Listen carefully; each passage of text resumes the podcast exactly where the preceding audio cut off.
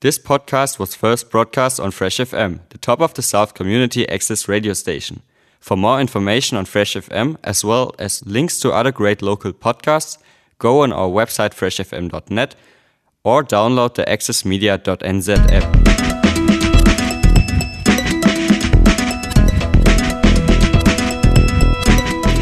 Kia ora koutou, katoa, and welcome to Cawthron Radio. Cawthron Institute is New Zealand's largest independent science institute based in Nelson. Our research spans five core themes: aquaculture, algae and bioactives, freshwater health, ocean health and seafood safety. We have world-leading researchers spread across our laboratories, and many are out in the field at this time of year doing sampling and experiments as part of projects that are protecting the environment, enhancing the well-being of people and creating economic opportunities. I'm joined today by two awesome Cawthron scientists, Georgia Thompson-Lang, a PhD student in our coastal and freshwater group, and Konstanze Steiner, who is a molecular scientist. They're both working on fantastic projects that help us to understand and protect native species of fish and eel, and we're going to have a chat about this research after they explain what they're working on. So welcome, Georgia and Konstanze. Kia ora. Hello. Hi, thanks for joining us today. Thanks for having us. So I guess I'll put it out to you first, Georgia. Can you tell us a little bit about your research? What are you working on? Yeah, so I'm kind of working within the freshwater health part of science themes, and specifically looking at native freshwater fish in lakes and looking at environmental DNA. So we do work trying to identify eels. My research is mainly on eels, and taking water and sediment samples from lakes, and we use DNA within these samples to understand what's living there, and my interest is in freshwater fish.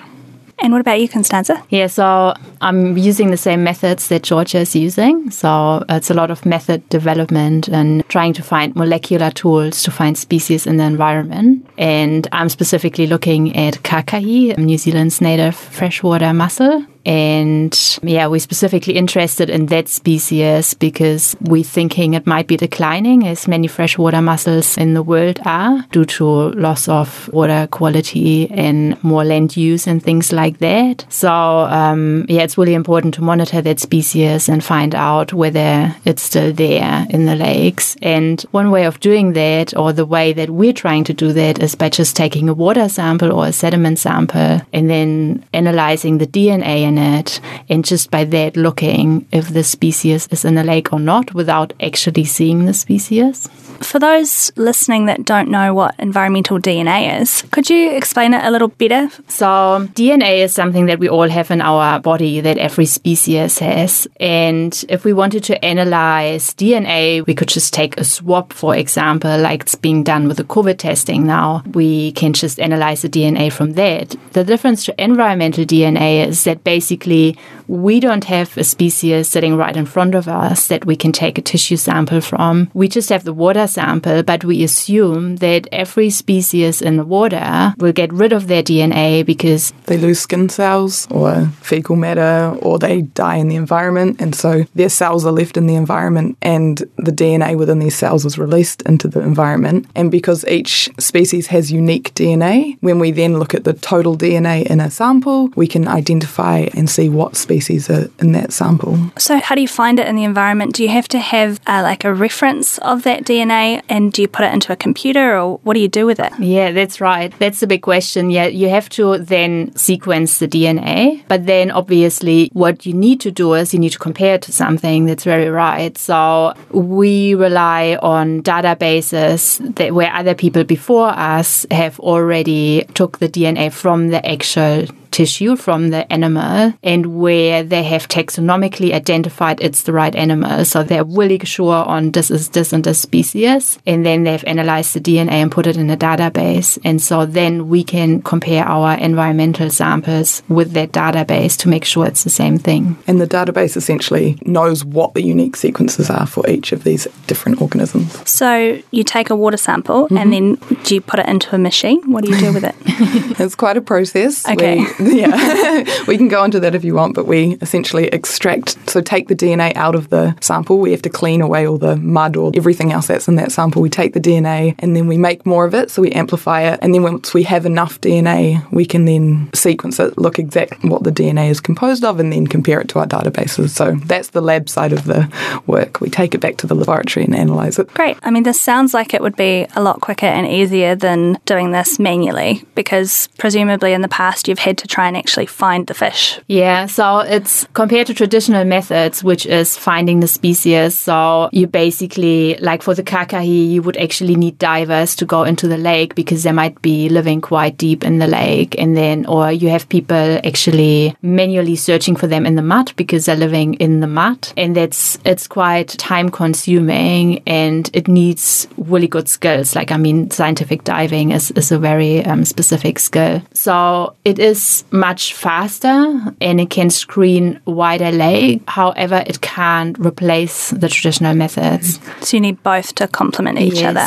Yeah. It's also less invasive to an environment as well, and the species in general. So for something like eel, it's probably less skill required because you just need to catch them, and identification's a bit easier. But a lot of, in like rivers and stuff, they use electrofishing, which is just less invasive environmentally to use these methods. I guess the idea would be that with that method we are able to screen a wider range of water bodies, and then we would be able to better advise which lakes or rivers might be worth further investigating with more in-depth traditional monitoring then. Yeah, so it kind of allows you to narrow down your field of inquiry. Yeah.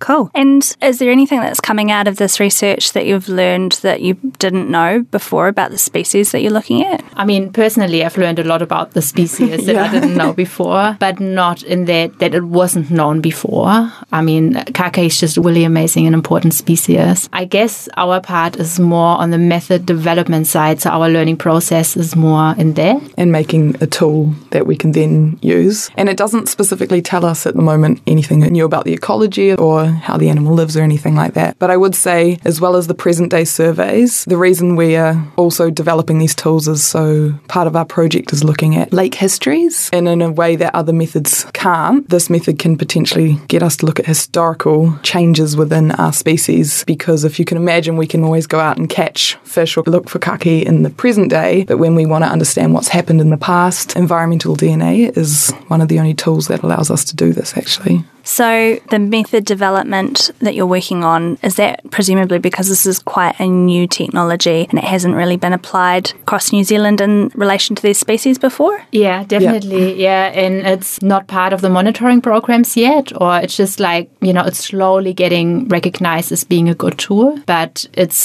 still that traditional monitoring is the go-to, like the standard protocol, and so we're trying to really push this method forward so that it can also be part of regular monitoring programs. And who's likely to do that monitoring, and who would be using these tools? Well, regional councils and DOC does a lot of the monitoring. Especially for kākahi. Yeah, but also fish communities. Fish communities. Yeah. And have they been involved at all in your research? Are they like a partner that you're working with, or are they more waiting to see the results of this and then you'll probably engage with them later? Well, it has happened actually quite recently, because actually this whole project is part of the Lakes 380 project, which we could also explain in more detail maybe. So it actually has come from there, and the target was to kind of see how it would all look historically in the sediment, but then because it's such a good tool, we got more interest in using it in general. And just recently, for my own research, in order to validate this method, I joined DOC when they did a monitoring program for kākahi in the Ashburton Lakes, and they did for a week the whole traditional monitoring, and I went alongside them and took water samples, and hopefully we can compare that and work together to improve the method. Yeah. Great. Is there anything in the future that's kind of this is a new technology, but is there any new technology that you're that you've got your eye on, or anything that's about to change or challenges? Like, what does the future of this research look like? So there are definitely some challenges.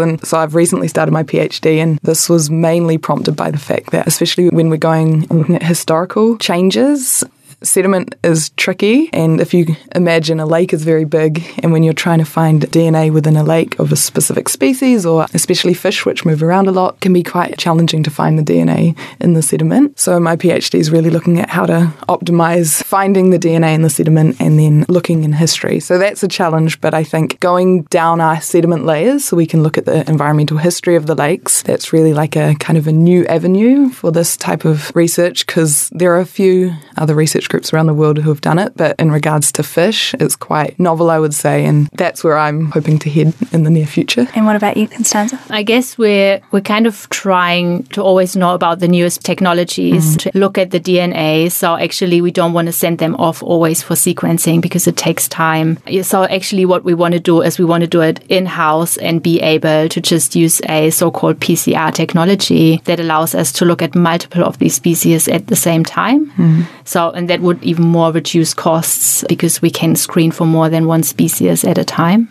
Well, thank you both so much for joining us today. That sounds like really interesting research. Yep. And you're actually both going to be joining us on Saturday the 10th and giving public talks at our open day about this. So if anyone listening is interested in finding out more about this really exciting research that's going to go a great way to protecting some of our native species and better understanding the natural environment, then please do join us. It's Saturday the 10th of April from 10 till 2pm at Cawthron's Halifax Street campus. You'll be able to tour our laboratories, find out about our research and listen to a range of our scientists talking about different subjects. So more information is available on our website at www.cawthron.org.nz, and that's us for today. Thank you and e noho rā. Thank you very much. Thanks to New Zealand On Air for making this podcast available by funding the Access Media project. Other great podcasts from Fresh FM are available through the accessmedia.nz app or our website freshfm.net.